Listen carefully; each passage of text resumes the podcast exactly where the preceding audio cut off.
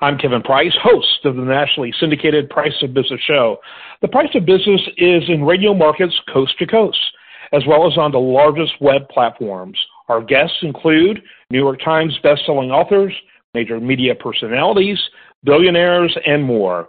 Welcome to our series called Thought Leaders, where we went out and found some of the most interesting people with the best stories about business, culture, technology, and more.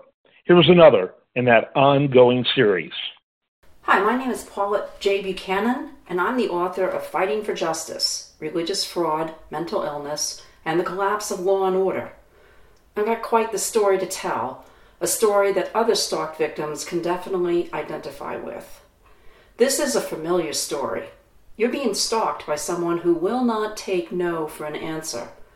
You've asked the police to stop your stalker, but the system has failed you. You've done everything to get away from your stalker.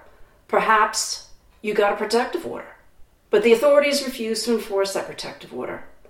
You may even have been forced to move. But out of nowhere, you get a knock on your door. It's not your stalker, it's a court server notifying you that your stalker has filed a lawsuit against you. It's filed pro se or self represented which means your stalker didn't hire a lawyer to sue you. Your stalker's complaint is filled with rambling, delusional lies, and the kicker? Your stalker is demanding you pay thousands of dollars for supposed damages. Welcome to the terrifying and devastating world of being stalked through the courts, and it's all completely legal. But how is this legal? Why are judges allowing these insane, meritless lawsuits to clog our courts and, in so doing, empowering stalkers to abuse the court system against their victims? I'm a survivor of my brother's abuse and stalking, including being stalked through the courts. One brother in particular has been the most aggressive and the ringleader for my other abusive brothers. After nine lawsuits filed against me and dismissed in three states, in both state and federal courts, I've finally been able to get the courts to place injunctions against that one brother to prevent him from weaponizing the courts against me or anyone else ever again. This same brother also runs an online religious cult and scams the public. One of his tactics has been to incite his cult followers to harass me and my husband.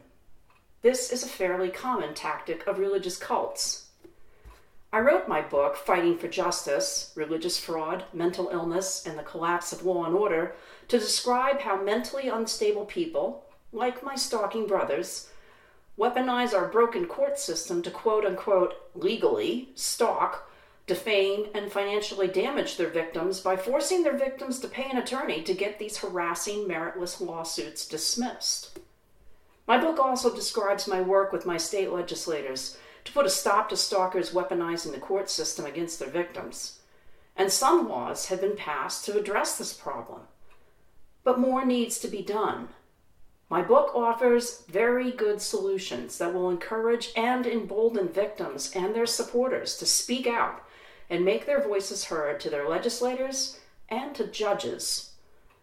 For more information about me, my book, and the topic of stalking through the courts, you can visit my websites www.fightingforjusticebook.com, www.stopabusivelawsuits.com, and www.stopreligiousfrauds.com. You can also purchase my book on Amazon in either paperback or Kindle. I'm making my voice heard.